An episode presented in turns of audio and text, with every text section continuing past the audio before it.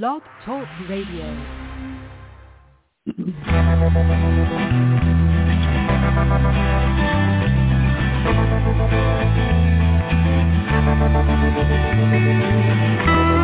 Stroll through the pictures,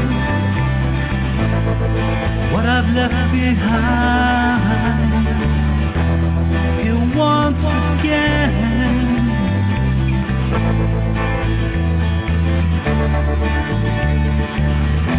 I'm locked up in memories, they all intertwine. The memories in In my mind, I know tomorrow, 'cause that dawn will come. You will never know just what you have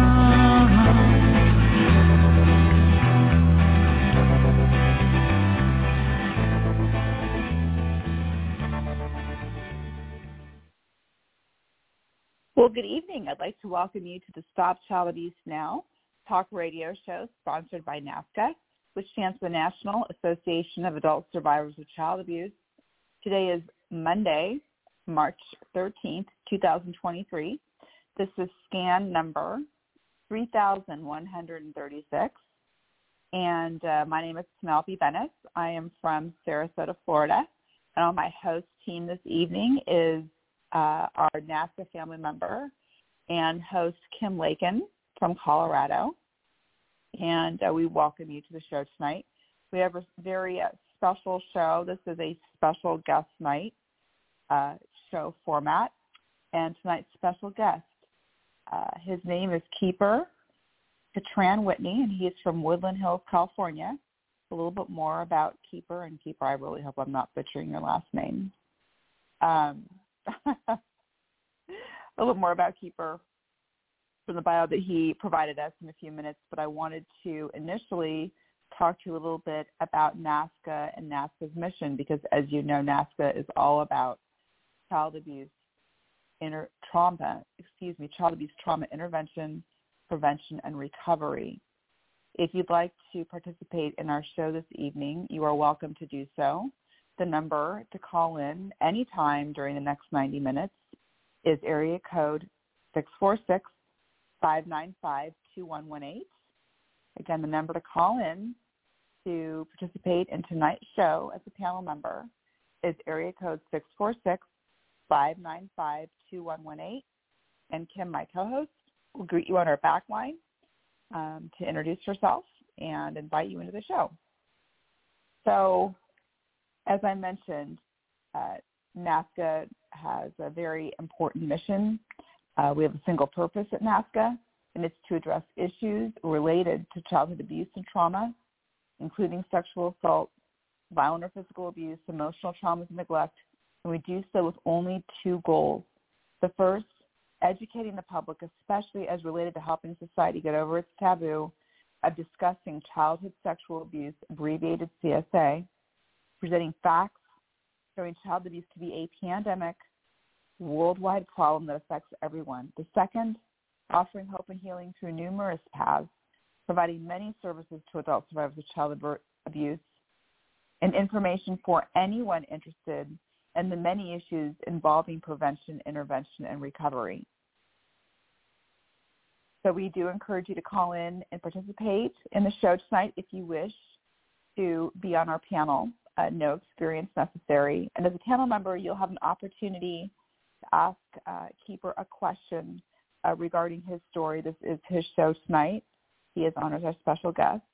So the number to call in is area code six four six, five nine five, two one one eight. Before I bring Keeper on live, I'd like to tell you a little bit more about him from the bio that he provided us with. And as I mentioned, Keeper, and I know I'm going to verify this with you, Keeper, it's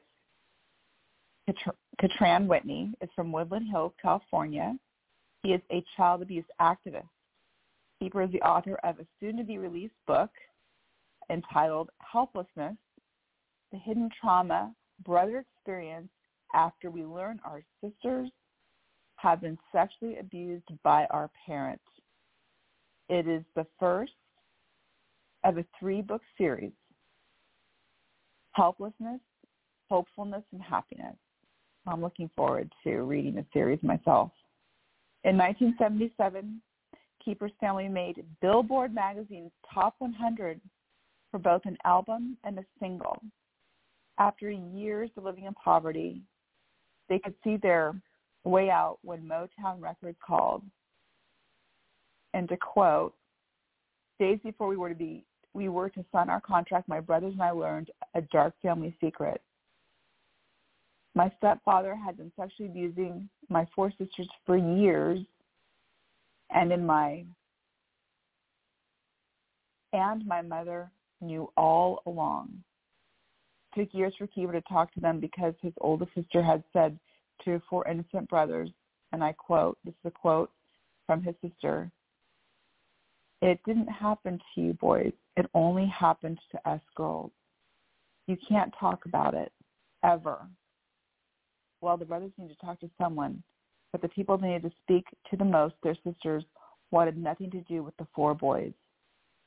Keeper points out that there were no books and no article about a brother's torment, guilt, and shame. And to quote Keeper, we can't and must become allies. We can and must become allies with our sisters in the fight against child sexual abuse. Alliance, an invisible, unspoken wedge exists between sisters and brothers. There are no support groups or even a one-step program. There is currently no outlet for brothers. There is no support system. He concludes, we can and must become allies with our sisters in the fight against child sexual abuse. Brothers need a voice in the child sexual abuse space. Wow, I couldn't agree more. And uh, Keeper, I'm going to unmute your line right now and welcome you into the show. Um, Keeper, you're live, and I am Penelope. I'm co-hosting with Kim, and just welcome to the show. Hi, thank you very much, Penelope. Happy to be here. Uh, well, we're it's our honor and, and privilege to to have you on, on the show um, this evening. And as you know, um, you are a NAASCA family member forever. So um, is this your first show with NAASCA, or have you been on before? This is the first. Oh, great. Well, well, well, welcome. We're welcome. And as I mentioned, we call ourselves the NAASCA family um, because we are we are a family in this. You know, we are we are connected mm-hmm. in this experience. And although our experiences and our stories may be slightly different, a lot of times the feelings are the same. And man, could I mm-hmm. relate as I read read the bio to, to what you were saying. And, and I just, I'm already, you know, I don't want to skip ahead to the end because we like to go chronologically when we have special guest nights starting in the very beginning, as is your bio. But, um, but wow, I'm just, you know, it's a, an honor to, to read the bio um, and welcoming you in. So, so uh, with that being said, I know it's a ninety minute show and it sounds like ninety minutes is a long time, but it will fly by. And uh, we have a growing panel. Um, I've got myself um, on the line, Kim Lakin, who greeted you. We have um, Philip, a returning um, from California as well, returning NAASCA mm, family okay. member, and yourself, and our, our panel uh, will people call in and out. So if they're not calling in, they're definitely listening um, all over the world. As as you may or may not realize, NAASCA is an international organization, um, mm-hmm. and we have people all over the world that either are streaming live or these shows are archived, and we'll listen um, after they're archived um, and on our website. So what the, really coming on the show is the gift that you give to yourself and to us and to all of the the uh, individuals in the world, and there are about a billion of them that are affected by child sexual abuse. So yeah, um, because we yeah, are, we are mm-hmm. yeah, listen to. So um, I'll break to the panel every twenty, twenty-five minutes. So I'll you know ask you if that's okay, but um, you know if you wouldn't mind, um, I'll kind of prompt you along with some questions. But just to let sure. you know, you know, Kim and NAASCA in, in general, this is your show, this is your story, and so you're in control, and you might get a question. If you don't feel comfortable answering it, just you don't have to. It's, it's you're totally in control. Um, but we do mm-hmm. like to start um, as, as I started in your bio, just, you know, tell us a little bit about, you know, where you were born, what your family was like, you know, kind of the earliest memories, earliest childhood years through about eighteen or twenty, and then I'll break to the panel. But just if you could provide just a, a snapshot, if you will, um, for the context of, of your story, that would sure. be great. Sure, Penelope, sure. Uh, my story uh, really begins in nineteen seventy-one as it relates to me being a brother. In nineteen seventy-one, I was twelve years old. We were living in South Central Los Angeles. My family of ten, four boys and four girls. As you mentioned, Penelope, we were very impoverished. And to make uh, more money, my mother, who came from a singing family in Portland, decided she was going to sing on weekends. But as good as she was, it wasn't enough. However, her kids, my seven brothers and sisters and I, we loved to sing. We loved pretending that we were the Jackson Five. And one day she heard us singing around the house and said, do you guys want to sing? Because if we can, if you do, we could make more money as a family. So uh, we started doing that. We started, next thing you know, singing on weekends and after-hour clubs in Los Angeles. And what I like to say, the Whitney family was born. Uh, one Saturday afternoon, we were rehearsing, singing uh, um, Michael Jackson's A B C, as easy as one, two, three. The next thing you know, the phone rings. And my mother goes over, picks up the telephone, and gestures to us to keep singing. And she says, hello, who is this? And she says, say that again.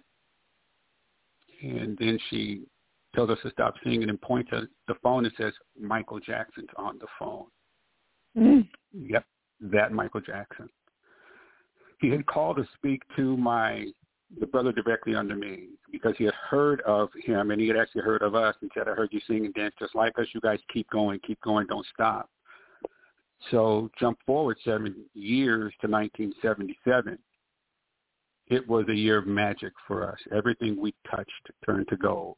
Concerts, uh, T V shows. We made Billboard Top one hundred twice for single and album. And we, we were on our way. And so one day my sister screams upstairs, calls all us boys, Keeper, Daryl, Aaron, uh, James, come downstairs, family meeting. And so I'm thinking, okay, this is it. I'm about to become rich. I'm about to become famous. And I run downstairs. Kim, I sprint, I mean, Penelope, I sprint into the living room, and my other seven brothers and sisters were already waiting. And I'm thinking, huh, that's odd, because my three sisters, the three youngest, I have two twins that are the, I have twins that are the youngest, two twins, twins that are the youngest, and and their sister before them, they are always talking, but they weren't saying a word.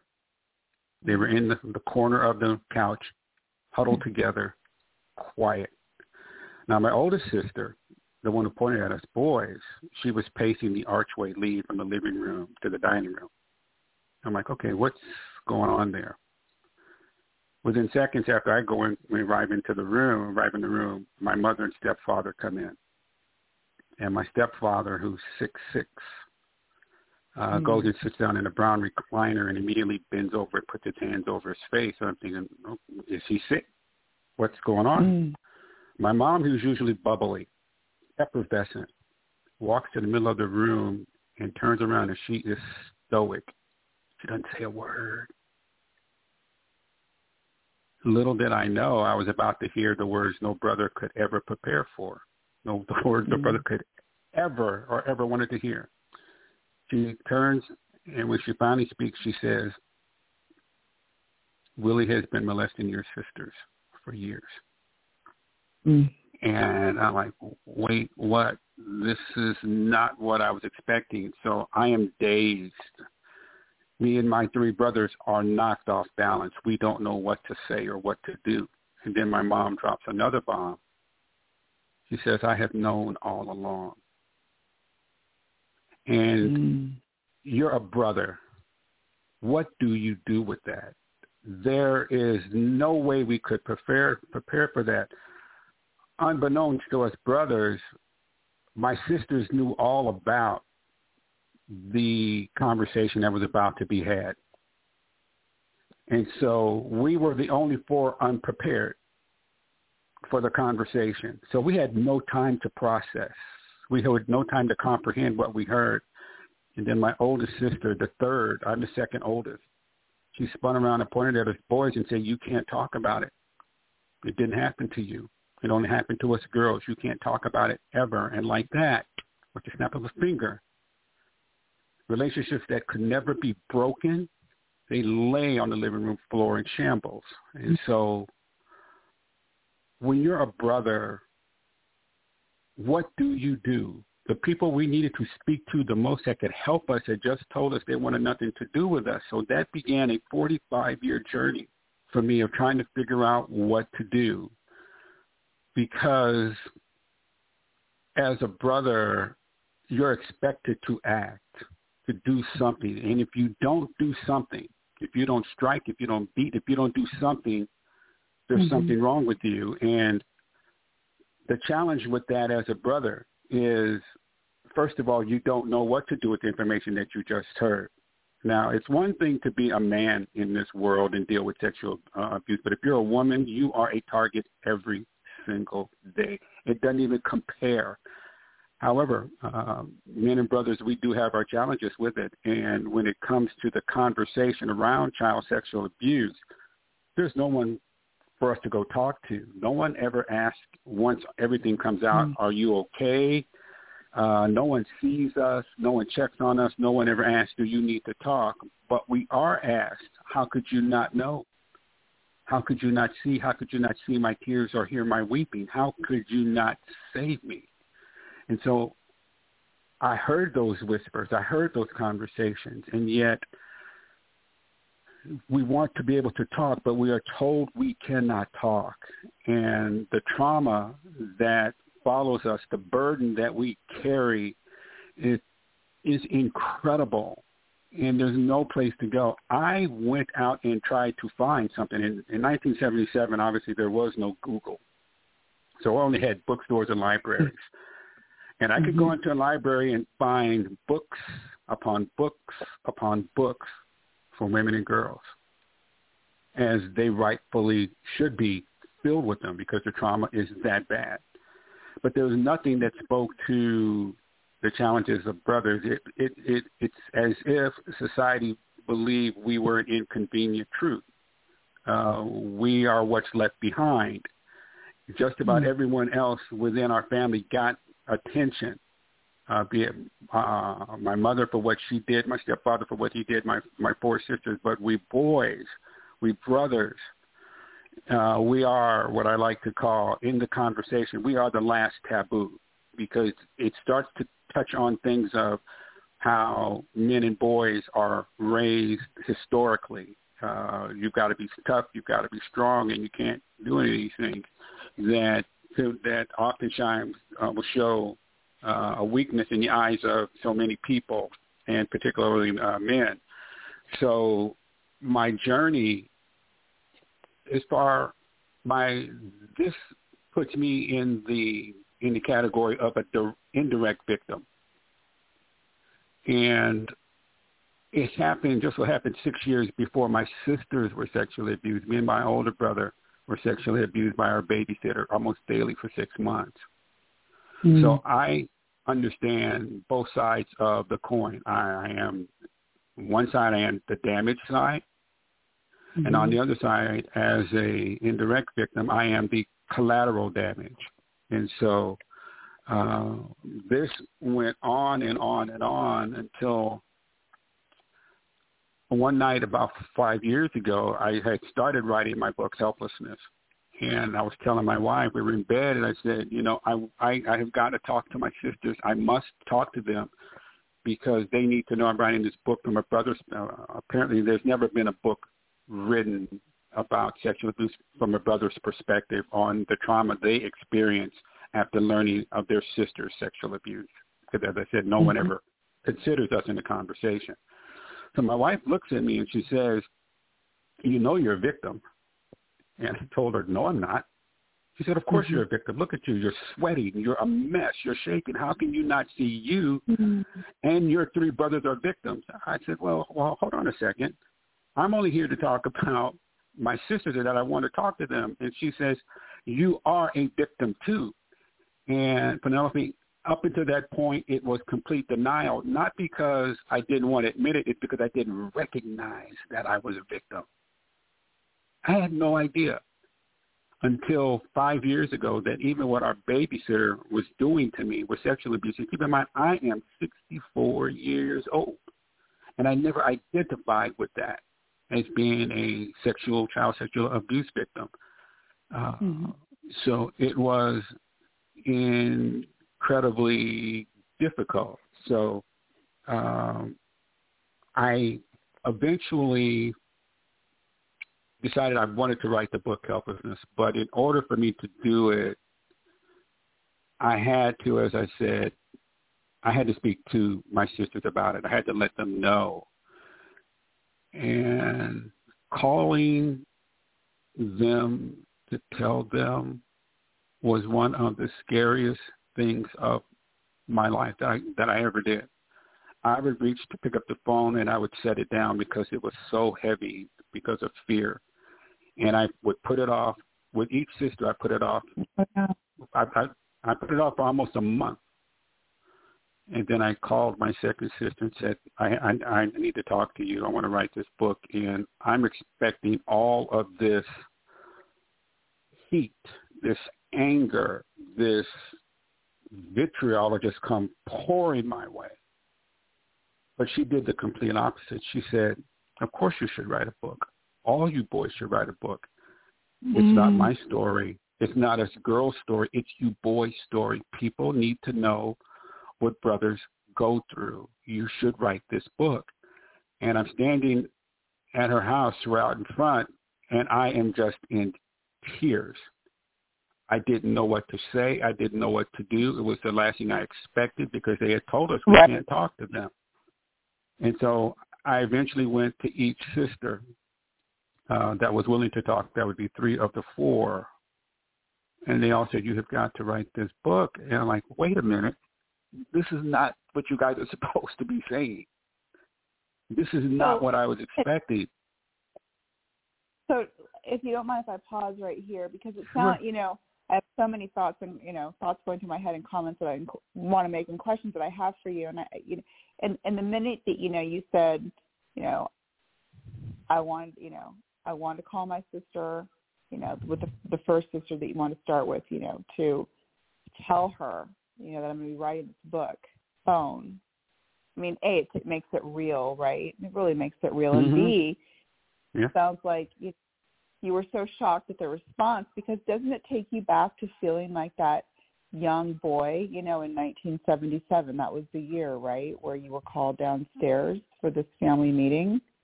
Yeah, and it, it, it takes me back to the little Nicky phase, uh, yeah. uh, just that little five-year-old boy, right?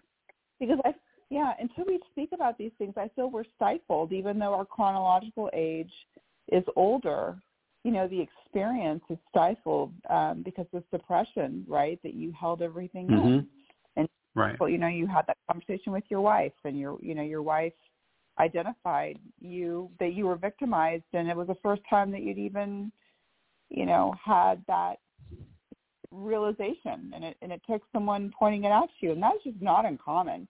And I really want to say thank you for all that you shared, because so many of us live in what we thought was normal, or in this, you know, sometimes repressed memories or just things that we remember, but we really don't mm-hmm. take in context other than it was, it was what was normal to me in terms of my upbringing. You don't see it in a different perspective. Um, right. And so for bringing that up as well. I mean, I didn't, you know, this is not my story, but I didn't, you know, realize that I was molested from by my father until I was forty-nine years old. I mean, I'd never forgotten mm-hmm. it. So mm-hmm. That's what dads did. Here I am, a grown woman. So when you're relaying this, this is just our, like I said, our, our experiences might be different, but a lot of the, the steps in the process of recovery are, are very similar. And um, so I appreciate you, you sharing that. And I know so many are going to resonate um, and learn from what you're sharing. I think the other thing that really struck me, uh, well, several things that struck me, but, you know, here you are being called down to a family meeting, and all these wonderful things are happening for your family musically. I mean, my gosh, you got a call from Michael Jackson. You know, you have songs that are hitting the billboards, and you're at the pinnacle of, you know, the cusp of your family, you know, something exploding that should have been the best of times. Yeah. Well, we it didn't. Uh, not only did seventy-seven explode, but we actually got the call from Motown in nineteen seventy-seven. They had chosen us to actually replace Michael Jackson and Jackson Five. Six years after we got the call from Michael Jackson, they actually that's who we were going to be signing with that week when that meeting took place. We have chosen you guys to replace them because they had lost them to Epic Records three years earlier. And so here, here you are at, the, at what should be, you know, the pinnacle of just making it, you know, in terms of your aspir- musical aspirations of the family. And you come downstairs to this family meeting, and you, and you immediately can tell something is not right. You know, they're, they're, your sisters yeah. are not chatting, right? And, and right. There's, it, it's dead air. It's just the stillness is, was probably palpable. The tension was probably mm-hmm. palpable. Mm-hmm. Not only were you giving me news, the hor- horrific, uh, heinous crimes that were committed against your sisters, um, but what I heard too there, because your mother knew, in my own experience, if a mother knows and looks the other way, it's a huge betrayal. So your, boy, yeah. your boys were also a huge betrayal there. To be betrayed by someone's parent is very painful. Um, well, in nineteen sixty-six, when my older brother and I were being uh, molested by our babysitter, I told my mother at that time, and her response to me was, well, baby, that's I, I can't do anything about it right now.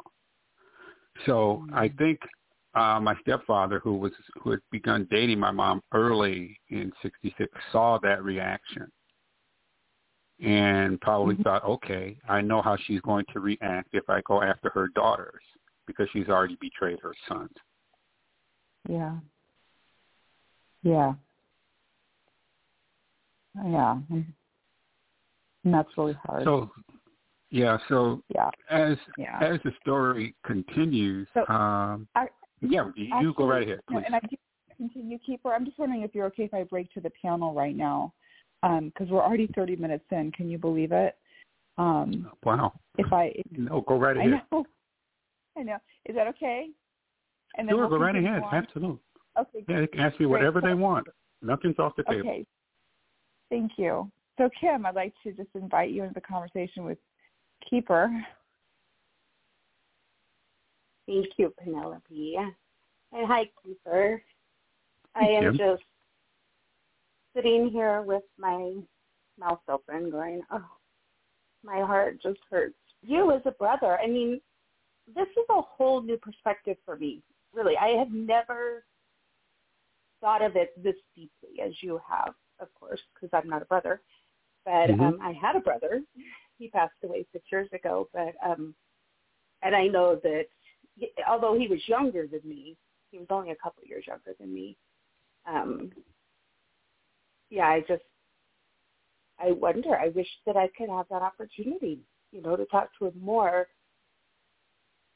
because I was able to verify that he wasn't sexually abused, but there was a lot of other abuse that was going on in the house, mm-hmm. and, um, mm-hmm. of course, you know, like, like you know, and um, and it was my step, our stepdad as well, but he was the only dad that we ever knew, and um, sounds like a lot like you as well. Mm-hmm. Just so, so um, the the challenge for, for brothers is, is is so incredible because we are expected to answer for a conversation or actions that we are not allowed to participate in. And it how do how do you work around that? You know. Um, knowing what is going on once you learn about it and you are, your self-esteem is constantly taking a hit. Your self-worth takes a hit. Mine did. It was horrible. Um, and I, once I found out, my mother said she was going to handle putting him out of the house. Nine years went by.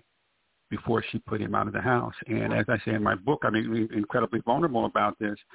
As a brother, if my mother's going to handle it, she's going to handle it, which meant I didn't have to do anything. It was, you know, it's kind of like this warm blanket, right? I didn't have to act because she's going to handle it. And so you're constantly do something, do something, but everyone's telling you you can't. So it took me nine years uh, before I did something. About three weeks before my wedding, uh, I was just obsessed with, I got to get him out of the house. And I met him at the top of the stairs three weeks before my wedding. I didn't tell my wife. I gave him twenty-four hours to leave the house. Otherwise, I was going to kill him the next day. And I had the instrument of his death in my bedroom waiting to kill him. And luckily for him, he left, because if I had done something, either he was going to die or I was going to die. I was okay with me dying because I was going to get rid of him, not thinking. I was just in a really dark place, but not thinking that would have been even more traumatizing for my sister. But that's where brothers go often with this. Uh, we have got to do something, and it's not, it's no longer boys, it's men on men, and it's incredibly dangerous. Yeah, brave and, and open and, and wanting to be that voice.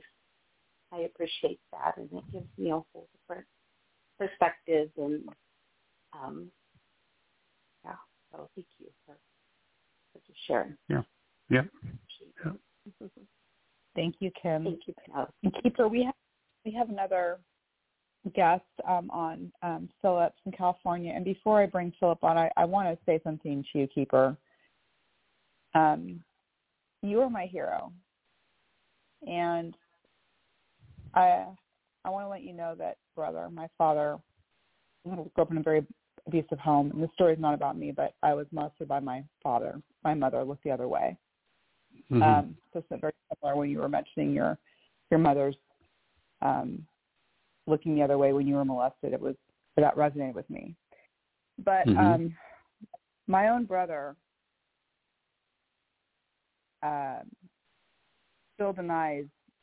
Well, doesn't deny that what happened to me um, is valid. His position mm-hmm. is, it was my fault, and mm-hmm. if I hadn't been born, and if I, you know, yep. life would have been better if I hadn't been in it. And yep. he has that position yep. to this day. So not all mm-hmm. brothers are like you, and I really commend you for the work that you're doing. Two of my so, brothers are like your brother, actually. Two of my brothers say it's my sister's fault, even at the age of five mm-hmm. and six years old. They were the ones who seduced my stepdad. Yeah. Like, what are you talking about? Yeah. And, you know, um, you, lead a, you lead a very powerful example. And um, some people can't face their own pain um, mm-hmm. in ways that are painful, you know, painful for me. Um, I love my brother. But, um, you know, yeah. the child, yeah. the child, yeah. you were a child, your sisters were children, you know, children. Um, this is a heinous crime against children, and no one deserves, no mm-hmm. one deserves, and no one um, for the crimes that are committed against them.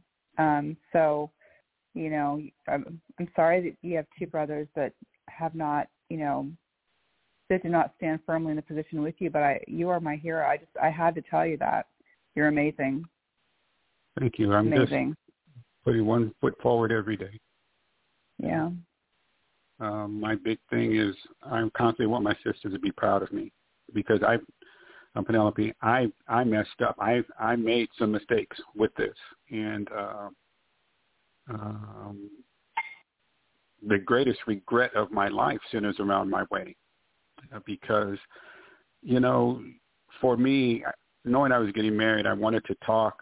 I wanted to have a nice relationship with my mother in some form or fashion, because I wanted my kids to know her. And mm-hmm. so I told her, um, okay, look, understand, I do not want him at our wedding. I don't want it. So I'm looking to offer an olive branch so we can have some kind of relationship. But if you want to invite him, but know that I don't want him, you can. And I'm thinking, okay, she's not going to do it. She's not going to betray us again. And so she said, okay, I'll think about it. And I thought, okay, hold on. what is there to think about? So a couple of days later, right. She says, I have decided to invite him. And I said, what the hell? And the next thing you know, he's in our wedding. And the brother who put him out is responsible for him being back in the wedding. Simply because I wanted to try to have some kind of meaningful relationship with my mother. And it is the only regret of my life that I did all that to get him out. Um,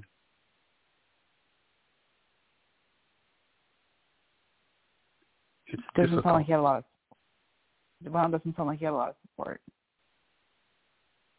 It's, no, these are, no. It's it, you know, it's easy for someone to look on the side and, and make a, you know, and maybe opine, but when you're mm-hmm. living in this reality, it's very, very difficult. Yes, it is, it is. very difficult. And things are not cut and dry. Um, no, they are not. Yeah. It is, it is exceptionally hard. So I'm going to actually unmute your line, Philip, because I know you've been waiting. So I have Philip, you are on with Keeper. Hi, Philip. Hello. Um, what do you do for work now? I'm sorry? What does your career consist of? What is my career position now? I'm retired. Yes. Yeah. Okay.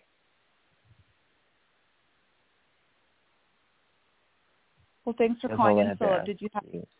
Okay. All right. Okay. Great. Right. Thanks for the question. Thanks for calling. So... Okay, so Keeper, I'll, I'll just I'll, I'll hand it back over to you, and I know that okay. you know we, we left off, um, so you can continue on wherever you sure. want to pick up. Sure. So I had mentioned that uh, I had given my stepfather twenty-four hours to leave the house, and it, it it's really it's really quite a story because I knew I was going back there to kill him. And I just, at the time, my bedroom was upstairs because I was still staying at home and get ready to move out and live permanently with, with my wife. And their bedroom was upstairs, and I was in the bedroom waiting for a couple of hours to hear him come out of the bedroom until I finally heard the creak sound of the door open, and, and he starts walking out, and I crack my door, and I look out, and I see him. And like I said, he's six feet tall, and he wore a natural that put his height over seven feet. I'm five foot nine. He's two hundred forty pounds. I'm one hundred forty-five pounds. And I just slowly walked up to him and said, I give you twenty-four hours to leave this house. Because if you are still here by this time tomorrow, you will be dead because I will have killed you. Uh, that moment, I didn't tell anyone in my family what I did for forty-five years. All they knew was that he was gone. And when I told my sisters about it uh, six years ago, they said, you're the one who put him out of, out of the house? I said, yes.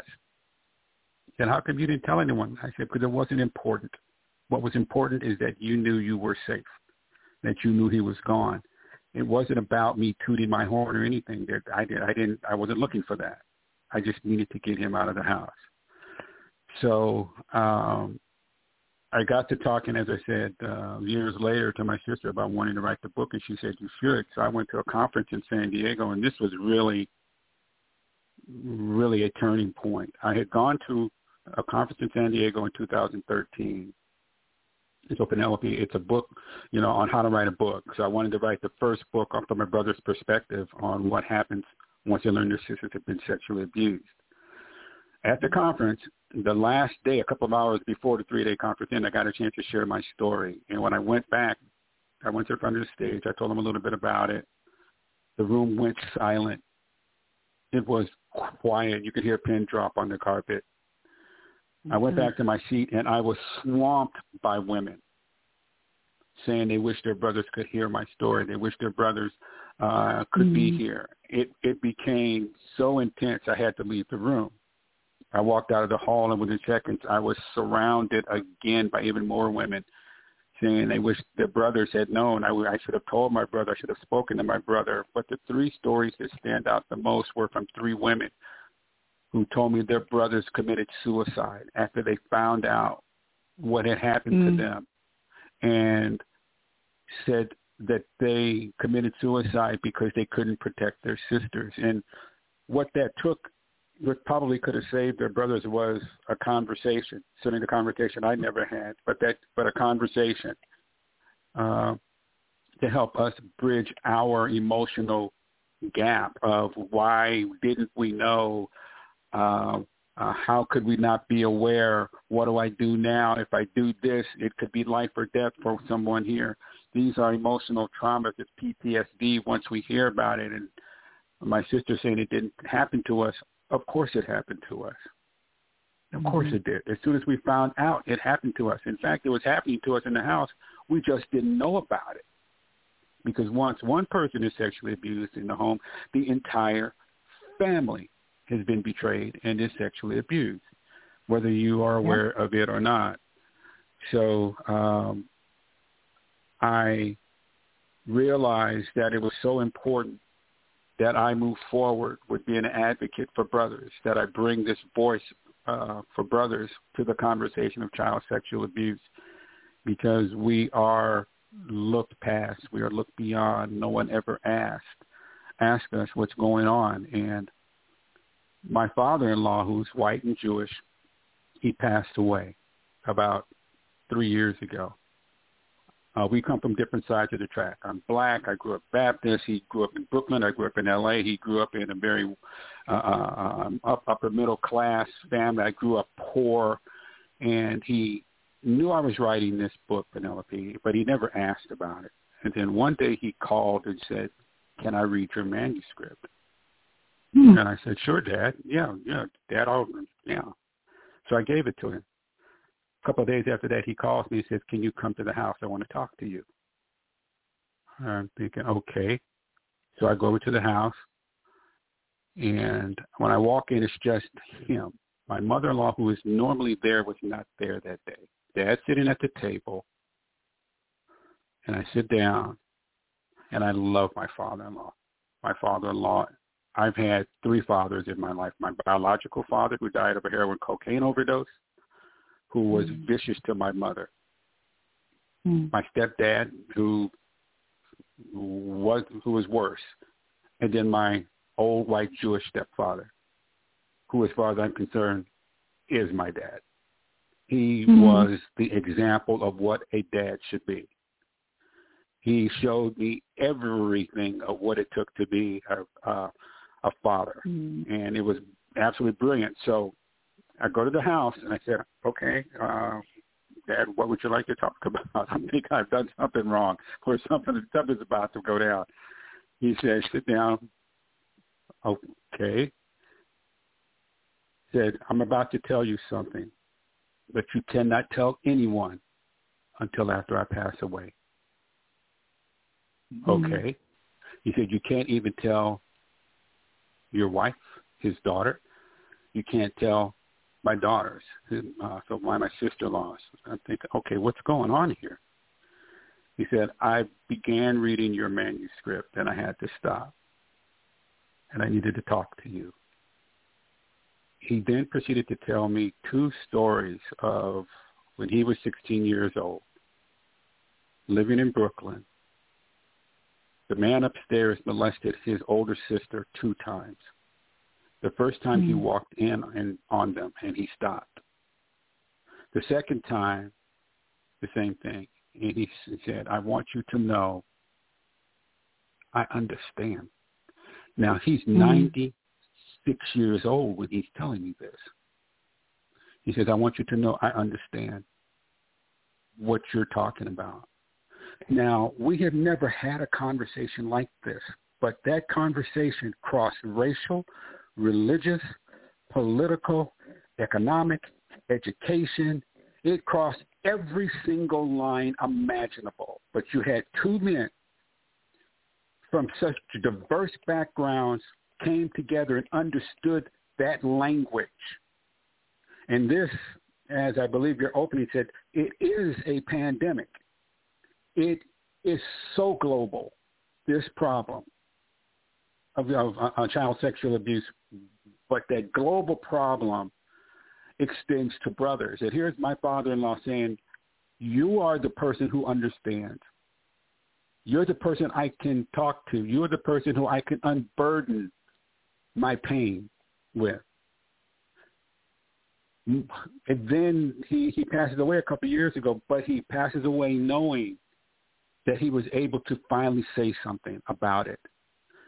And this is where brothers have to talk, men need to talk, and how brothers can become allies in the conversations with sisters on child against child sexual abuse. So that that those two things, my father-in-law's story, what happened in San Diego with those women, just said, you know, you just have to keep going. It's uh, you have to elevate uh, the voices for Me brothers too. In this conversation. Uh, but wow, I mean, Keeper, that is just so powerful, and and just the fact that you, I mean, your father-in-law in his nineties had held that in for so long, and eighty you know, years. Cur- he held it for eighty years. Oh exactly. My gosh! And you gave, I mean, you gave him that gift because, as you know, what it's like to finally speak that truth and release, release mm-hmm. the secret, release. release Release that from oneself, um, the shame and the guilt um, that we carry um, mm-hmm. within us, you know, these unspoken uh, memories, repressed memories. Mm-hmm. We, you know, memory repression isn't only that, you know, we don't remember them at all. It's that we remember them and don't speak them. And Correct. By your courage to, to write that rough draft of manuscript, that, what a gift. You know, your the courage of you writing that manuscript and your father-in-law, you gave him permission to finally tell you about what you've been holding in for eighty years. I mean, that is just so powerful. I yeah. mean, I yeah. know I know that we're a voice. You know, we have one voice in this, like you just mentioned in, the, in our mission statement. It's a pandemic. Uh, the mm-hmm. issues is, is, is it's a pandemic, but the power of just your voice and that one voice, and, and, and, and we make an impact. You know, you one voice can make a huge impact, and that. Thank you for telling that story. I mean, I'm just so moved, so moved. Uh, um, I I am of, just you know that my father-in-law would, as I, as I said, he would call. Um, It's like, wow, I'm the guy you saw to, to share this with. Uh, you know, uh, Penelope, along my journey, uh, I called some therapists and asked for help. In fact, I called three female therapists because I figured they would be perfect. They help women. This is their expertise, helping women uh, with their trauma of uh, uh, uh, after being sexually abused. And when I called each of the women, I told them, uh, this is what I am experiencing. I'm having trauma behind uh, uh, my sister being sexually abused, and I don't know how to deal with this. And each one told me they couldn't help me. And I asked, how come you can't help me? And they said, you're a man. I said, okay. He said, I don't know how to help men with this. And so I said, okay, hold on a second. I am a man in trauma. And your expertise is sexual abuse. You're you're telling me there's nothing, there's no comfort, there's no words of wisdom, there's nothing you can do to help me. And they said no, because you're a man. So then I said, okay, let's let's look at this. Let's say I lost my entire family in a car accident, and I'm the only one who survived. Could you help me? And they each said yes. I said, okay, then it's that kind of trauma. I lost my family. I need help. And they all still told me there was nothing they could do for me. And so that's when I really realized, you know, there are no books, there are no movies, there are no miniseries, there's no documentaries, there are no articles in magazines or, or on talk shows that brothers go on. There's nothing for us. And so we have to create space for brothers to not only have the conversation, but then we have to create the tools and support systems that help us and stop looking past us. Um, like I said, I understand both sides, having been a victim and an indirect victim, but this is something that is so desperately needed because the mental uh, health challenge behind it, like I said, men commit suicide. I've spoken to so many men that are so traumatized over this, and they don't want anyone else to know, but they tell me. I'm like, wow, okay. Because that's what you've given them. You've given them a safe place. And you've started the conversation. You've started the support in a very profound way. Well, I'm just, um, I just know that it needs to be out there. Uh, I learned with my sisters, who three of them I have fantastic relationships with now. Fantastic. Because I took the steps of first recognizing that I am a victim.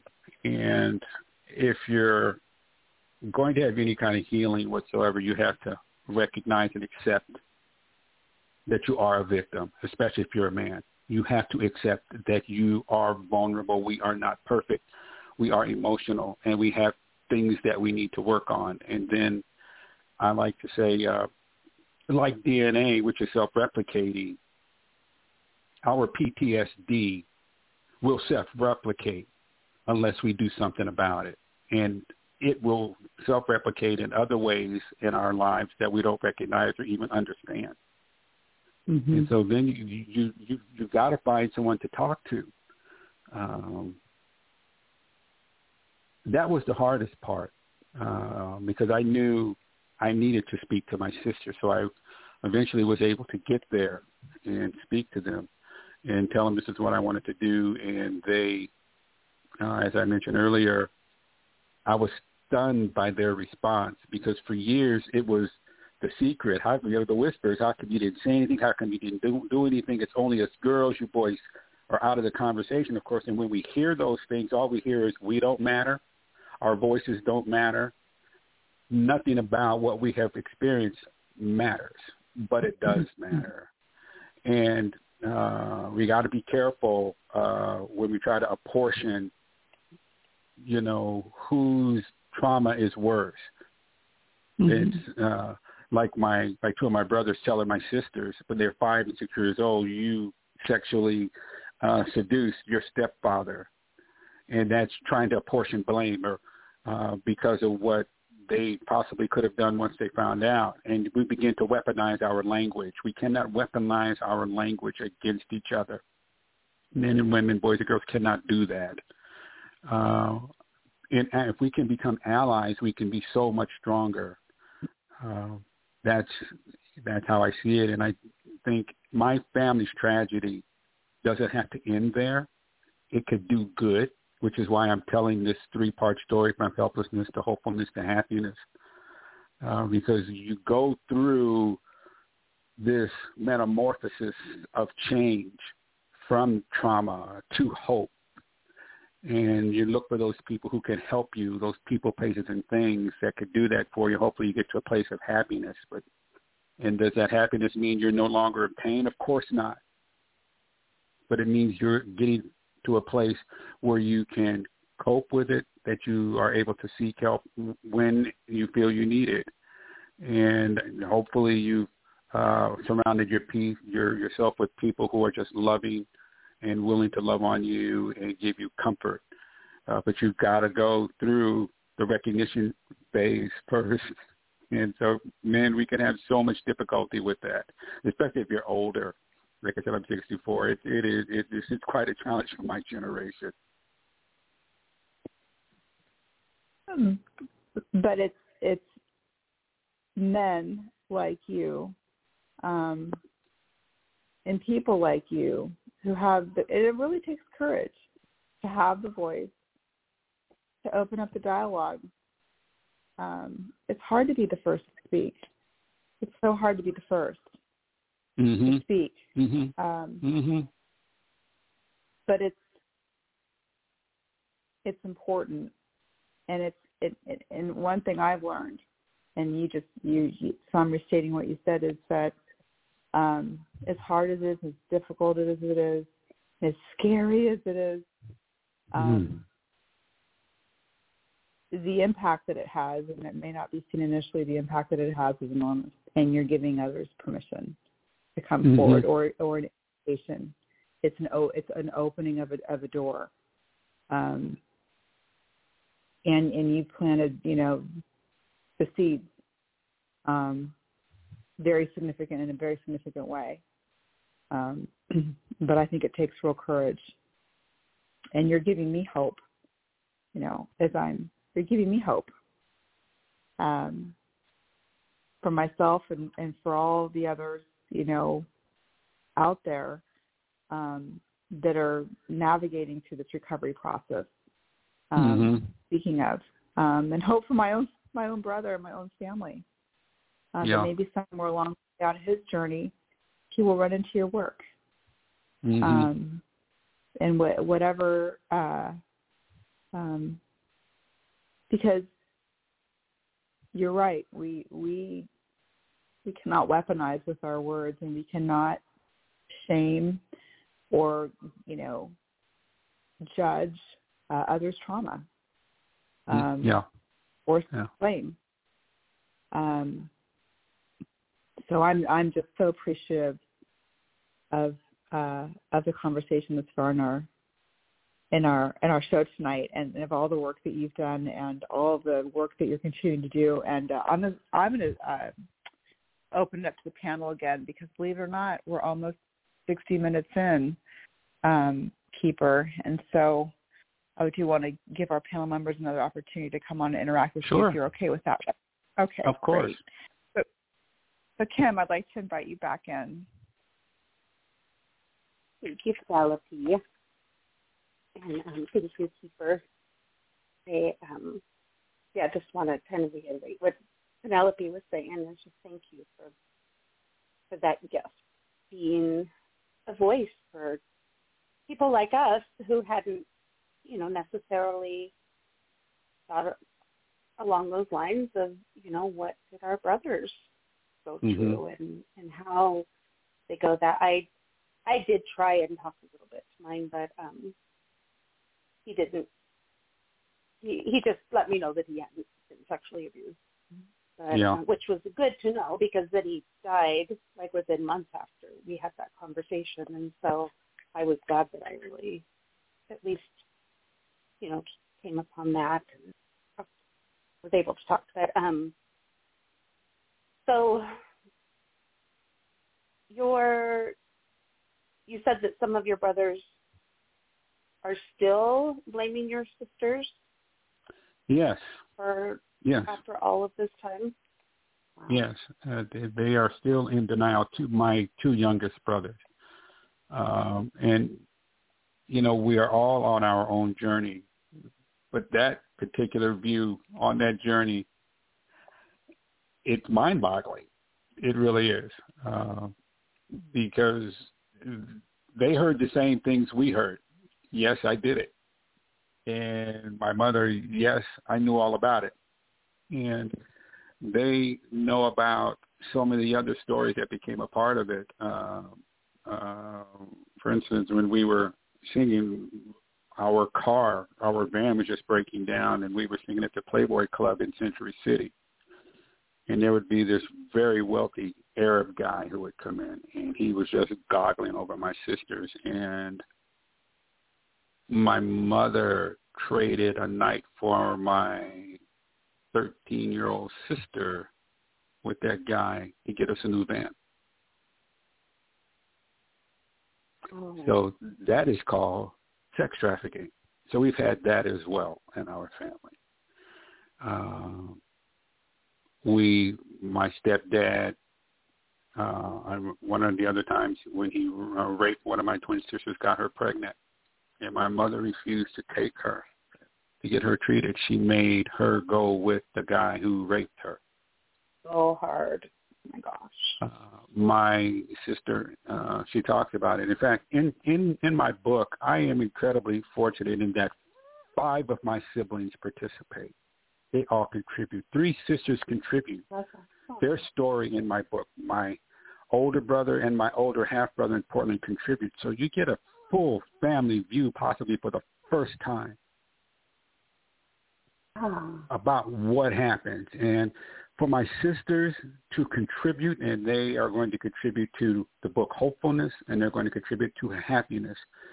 it is amazing that they bring their voices, my family's voice, six of us, to this conversation.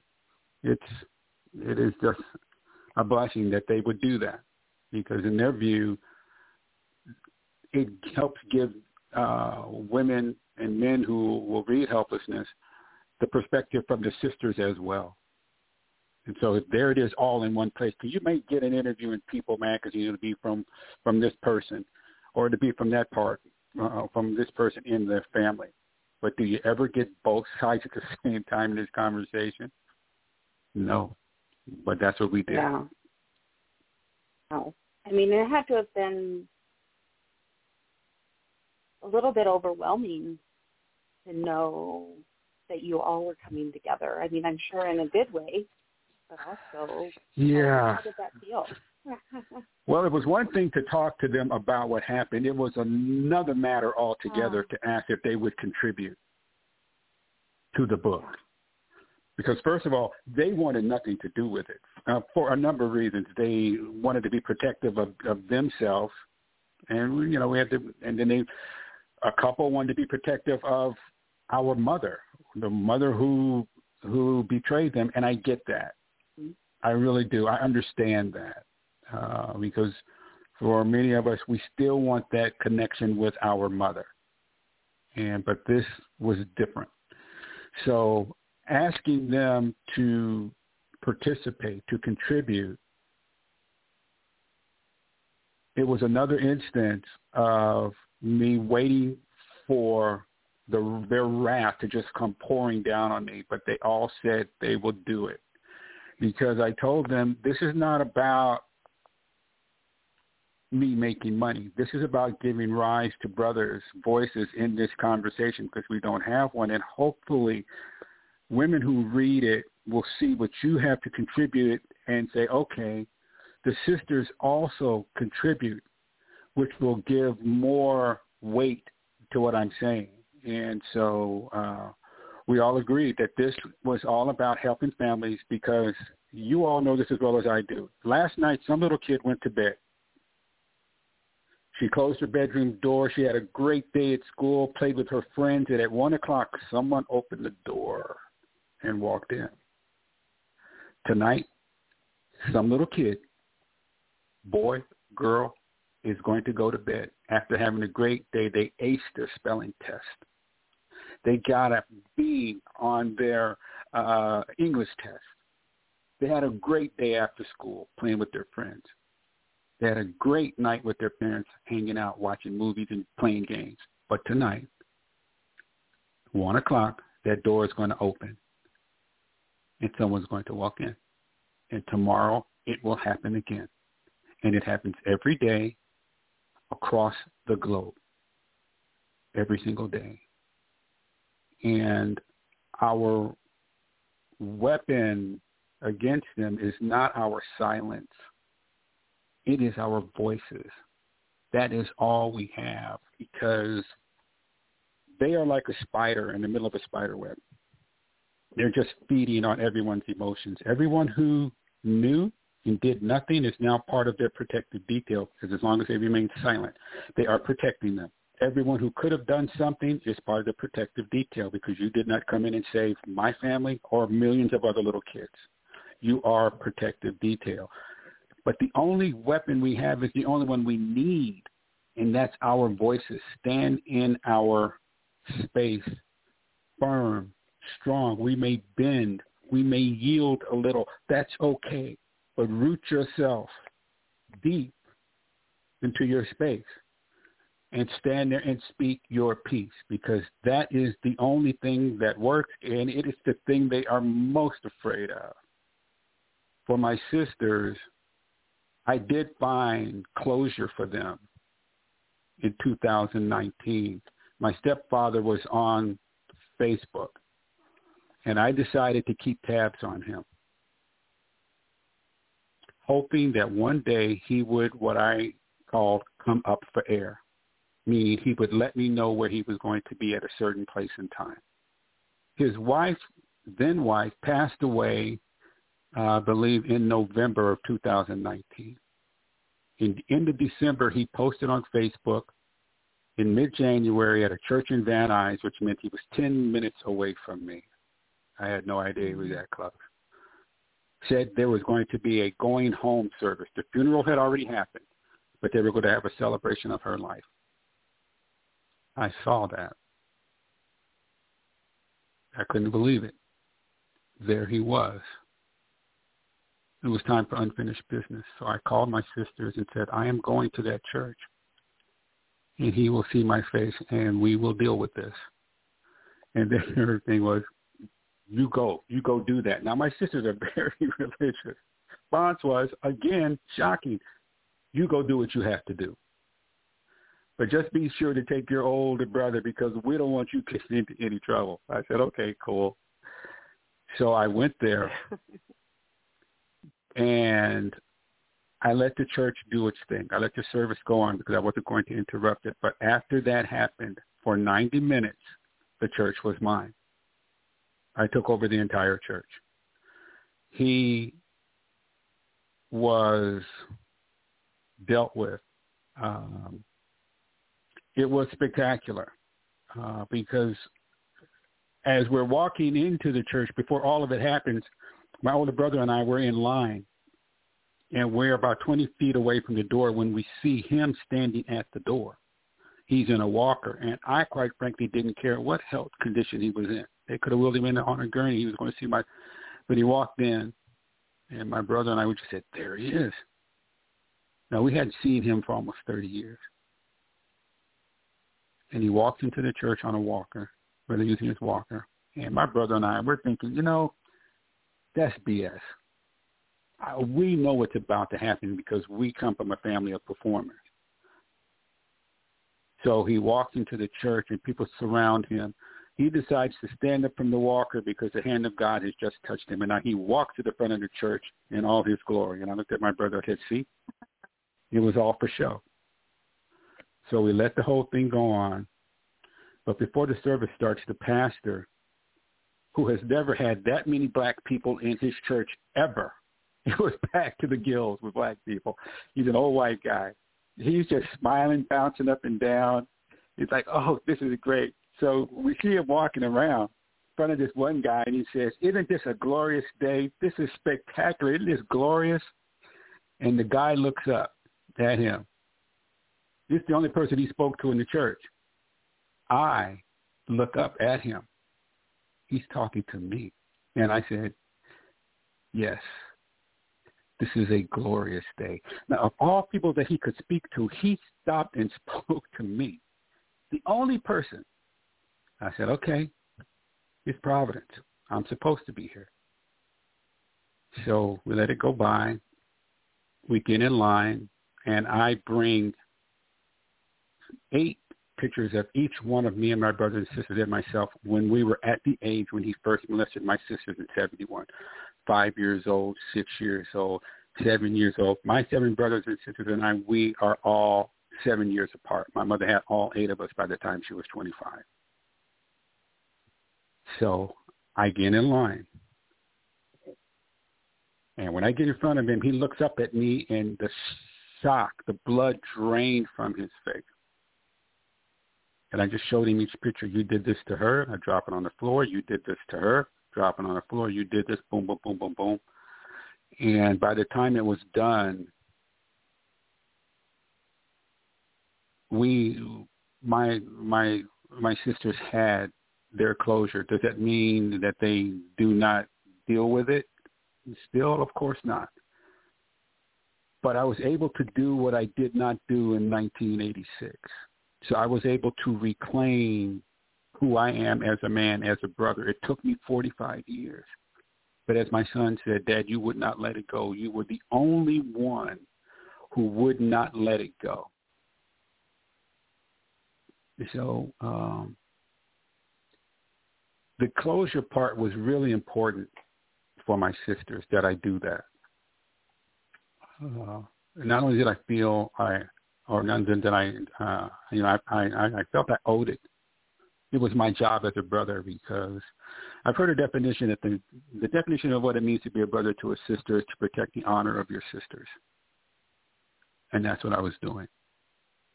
But at the same time, I was looking to recapture mine because I had lost it. I knew how that I had almost committed murder for them, but that was going to be the wrong thing to do because it would have meant more trauma for them. But I didn't know that at the time. You know, I was just, I was in a dark place. So uh, I was able to do that. And that's kind of, you know, how, how the actual book itself closes out uh, with a lot of that story. But the closure part is, is something that we all try to arrive at with our abuse, uh, where we can put it in a place that we can function day to day, still have our moments. I still hear songs. I still see a part in a movie, and I'm an absolute mess. And it's okay. Mm-hmm. I will cry in front of anybody. It's okay. Because I know what I'm feeling. I'm feeling for my sisters. I'm feeling where, as a brother, even though I didn't know, you know, you, you, you still carry that. You know, it's it's my father-in-law's story. You know, um, it's so many men, it's so many other brothers' story. You know, it's the three brothers who committed suicide, you know. Yeah, yeah, try to, we do the best we can, but we need to be in the conversation. And I don't think you can ever, I, you know, Keeper, as you've been sharing all this um, with us and, and, and answering Kim's question, you can, the loss, you know, the, the loss of your own innocence when you were molested, the loss of your ability. Yes. Yes.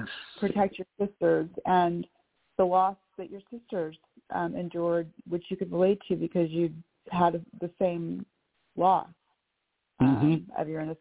I mean, we, yeah, there we have P T S D symptoms as a result, but we also have grief and uh, from a loss. Yeah. And a loss yeah. never goes away. It's a death of something, and. I, And what I hear you saying is, you you know, that's a lot of self-acceptance and self-love, too. I mean, maybe you had, you know, you weren't able at the time to be the kind of brother that you wanted to be. And there's, I think there's some, some, you know, frustration we have with ourselves when we can't um, take action. But mm-hmm. there's also mm-hmm. love and recovery. And I hear I hear that um, as you're relaying this. And, uh, and uh, I appreciate that.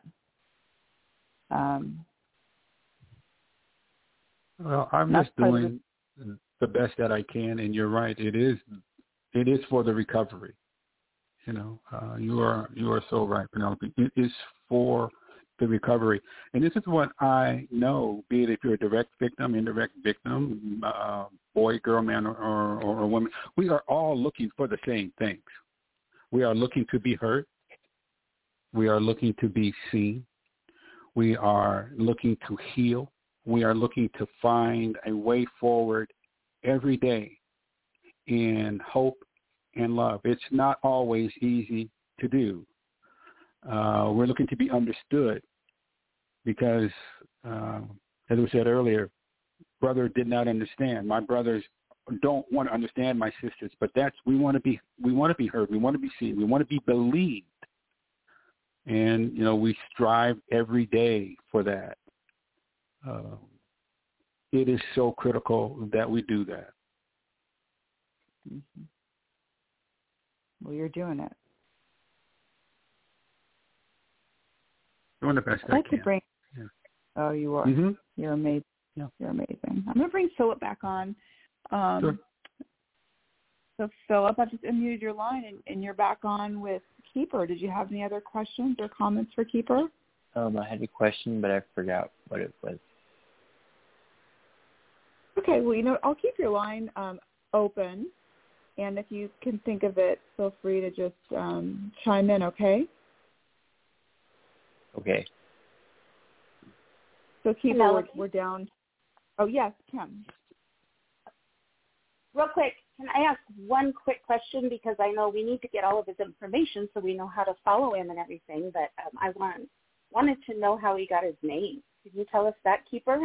Oh, sure, you know, sure, sure, yeah. Yes, yes, there is a story behind the name Keeper. Uh, I am, uh, my birth name is Nick, uh, but I was uh, doing a lot of work in in uh, sales, and I was just one of those people that just kept going and going and going. I did not stop. I just kept going. So uh, uh, my supervisor just started calling me Keeper because you are the only one who just keeps going without hesitation. And the next thing you know, everyone was calling me that. And so that's how it, that's how it came about. That's how it, it it stuck, and I like it because it means that there's always it. work for me to do. Just keep going, just keep going. Don't worry about what anyone says or what anyone is going to do. You may be alone, but you just keep going. Oh, I love that.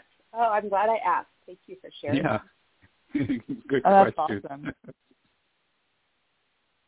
Hey, you know, coming from. Uh, you know, uh, career in, in selling, um, to have your the upper management call you Keeper, it's a good thing. That's a really good thing. Job security. It usually right also there, means right? You're going to keep a job, too. Exactly. Yeah, it's, it's definitely job security. Well, but no, mm-hmm. yeah, I mean, I mean, if, if anything, you know, you are incredibly, incredibly driven, incredibly determined. Um You know, I love that spirit of you will not be denied. And as painful as it is, as many hurdles um, as you faced in your life, um, disappointments, betrayals, loss, your your resilience and your determination is, is absolutely inspiring. And, and, and I'm just, uh, I just feel so, so much gratitude that, that I was able to get to know you tonight um, through through your willingness to tell your story on NAASCA. Um, this is a great, great, wonderful um,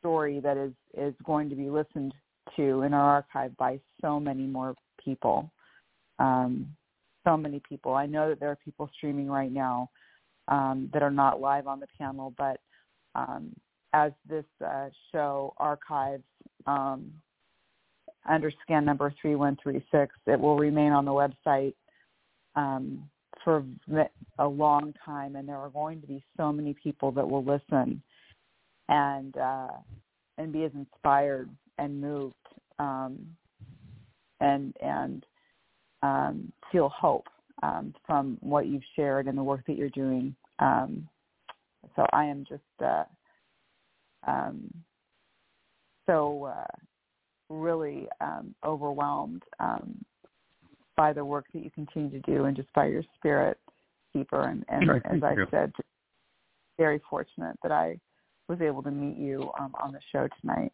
Um, it's been great, great work.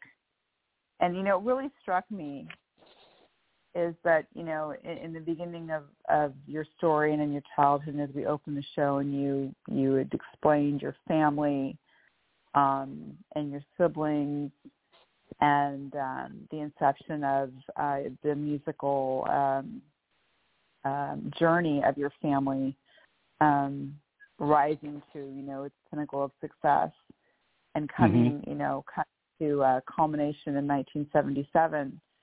Um, And knowing, you know, not only having had received, you know, years prior a phone call from Michael Jackson, but knowing that, Mo, you know, you were being approached to replace um, yeah. the Jacksons, and and um, you know, and, and those that melody of your family may have been stifled then, but the voices, and you you said voices several times, and I was, you know, made the connection. You know, your voice has evolved over all these years from, you know, the seventies, you know, to to the year, you know, twenty nineteen and beyond. And um, there's a different melody coming out, but, but I believe yeah. that the impact and the message um, is a very important one, and one that's very, very, very, very profound. And mm. it's going to, it's obviously I... different. Inter- very I used to say it like, um, at one point I thought we were bright, we were brought here me and my brothers and sisters to bring music to the world. But now I'm convinced that wasn't it at all. We were brought here to go through everything we have gone through. Mm-hmm. I went to eleven grade schools before I graduated high school. I lived in twenty-one different places before I moved out. We were homeless three times. Mm-hmm. We went through all of that and this to experience this together, me and my brothers and sisters, so we could help others through our experience. And that's how I choose to look at it.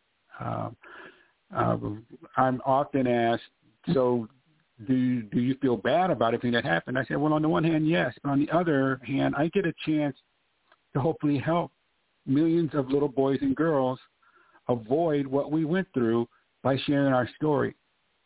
And otherwise, where are you going to hear a story like this from a brother? There, there isn't one. And so um, I I just look at it kind of how, how, how you're describing. We are singing, uh, Penelope, we are singing a different tune now. I think one yeah. that has a greater impact. I would agree. I would agree. Well, I made that. I, I I made that analogy myself, that connection myself, as you were as you were talking. But coming from, it's your experience, not mine. But um, I was I was thinking the same thing, you know. And mm-hmm. I always would say to myself, you know, I didn't, I never. This is nothing. The experience of of being um, going through that, the kind of trauma um, that you've experienced, and we've all experienced um, within NAASCA, is not something one would ever wish for. Um, mm-hmm. But it's something that, um, you know, we can become a part of uh, a cause um, mm-hmm. of this activity, you know, that is even more important than ourselves. You know, I'm, I'm yes. bigger than, I, I have something bigger than myself. Mm-hmm. And the feeling of, of, of doing that work is very, very hard to describe. Um, But it's a good feeling. It's, it is the feeling of hope. I think that's what the essence of hope is. Um, and you're capturing it in your writing. Um, but uh, but I really do applaud you. Thank you. I really do. You know, on the word hope, it is to me the most powerful word, the most powerful four-letter word. Uh, oftentimes people will look at love as the most powerful word. I tend to think it's hope. And when you can give hope to people, you can give hope. You you can give people a sense that there is something possible, because to be in love predisposes that you have hope. Because if you can't hope for love, then you'll never get it. But you got to get to the hope part first. And so hope is the catalyst for dreams and good things happening to you. you we must hold on to it. Um, otherwise, we just fall into this abyss. And if you are a victim of child sexual abuse, that abyss, if there's no one there to catch you or there's nothing for you to grab onto as you're just falling, falling, falling deeper and deeper and deeper, uh, you might never come out of it.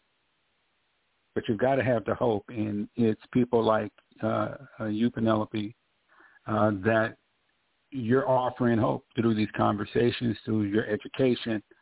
Um, that is the type of thing that is needed so much more today, probably more than ever. It is, and especially um, the, to reach the audience that you're reaching, um, to open up a dialogue for brothers, mm-hmm. and for men. It's very important. We, you know, we say on NAASCA, and I know you mentioned something that, you know, we, we want. I mean, we want to prevent. We want to prevent child abuse. I mean, we're about child abuse prevention, but we also know that. I mean, in my lifetime, I mean, I wish I could say it's, I think it's possible, but I don't. I mean, I don't think I'm be able to, you know, be able to stop every single instance of, of child abuse or sexual child abuse. We're not. Mm-hmm. But what we can do when we voice. The do, you're doing the work that you're doing. We're voicing our stories in the hope that those that have been victimized, we're reaching them at a younger age. The average age of yes. uh, in this country of an adult survivor of child abuse, sexual sexual child abuse, starts to go through their own recovery um, at the age of fifty-four. I was mm-hmm. forty-six. If mm-hmm. you can move the needle, you know, you're moving the needle. If you can move the, you, you know, you were, you were also, um, it was, you know, years later, right, as you mentioned in your story, we can move the needle. If we can reach these, you know, adult survivors in their twenties and in their thirties, I mean, that is more yes. years of hope yes. in their lifetime. That, that is, yes. that is there. I think very doable. We're doing it. It's happening. It's happening. And that's yes, it is. Yeah, that is fabulous. So I've got a couple minutes left. Do you have any last words before I close up the show, Keeper, that you'd like to share with us? Well, I think uh, we've covered a lot. Uh, what I would like to say, if I could just speak to men and, and brothers, uh, since that is my area, is you do have power in your words. And like my father-in-law, who waited eighty years, he found his voice uh, right before uh, he was passing away. And the voice, being able to speak up and speak out to unburden this trauma that we carry, is critical to our emotional and mental health. And you know, the men that we grow to become, we brothers, uh, will be directly tied to the support we do or do not get around this. So if we don't get support, we continue to carry it, and it becomes very painful. However, if we get the support, Penelope, that you're talking about, then we can reach down decades earlier and speak to young men who are in their twenties and thirties and help them. But we need the support tools and structure in place, and we need to be able to call on legislators and politicians and teachers and all these people who uh, say they have a vested interest in this but rarely show up with a vested interest. We need to have uh, this type of dialogue brought to the table. And for brothers, we need to be, we need to have a seat at the table. We need to have a conversation. We need to be able to speak uh, our truth and say what's going on. So uh, I applaud uh, all the brothers and the men uh, to uh, to find the strength as best they can to, to say something. But at the very least, find one person you can speak to. Find one person who you can share your story with. It is the most essential step of all the steps that you can take to your recovery. That's what I would leave them with. Thank you, Keeper. I wish to thank Kim Lakin, my co-host, and Philip for calling in. I'd like to thank Keeper. In fact, if you'd like to get in touch with Keeper, um, he has a website. It's Keeper Catran-Whitney, and I'm going to spell it K E E P E R C A T R A N W H I T N E Y dot com, his website. So there's a hyperlink to Keeper in Keeper's bio on the NAASCA website under SCAN number three one three six for tonight's show. Um, it's hyperlinked. If you just click on his name, it'll take you directly to his both his Facebook page, which is Keeper Catran-Whitney, author, um, and his website.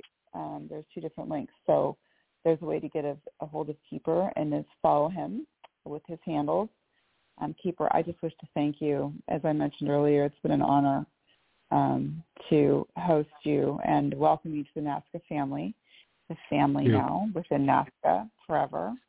Uh, we wish to thank you for coming on. And uh, as I always say when I close out the shows, there are adult eyes and ears on this planet to keep every single one of our children safe. So if you see something, if you hear something, please say something, do something. It is our moral responsibility to take action, keep our children safe, and to protect them. Thank you, and good night.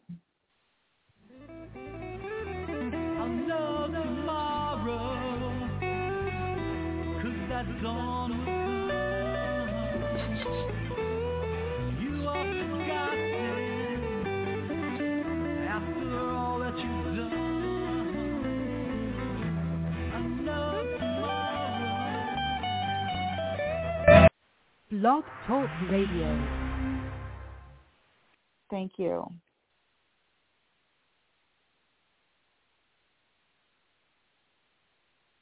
No, honey.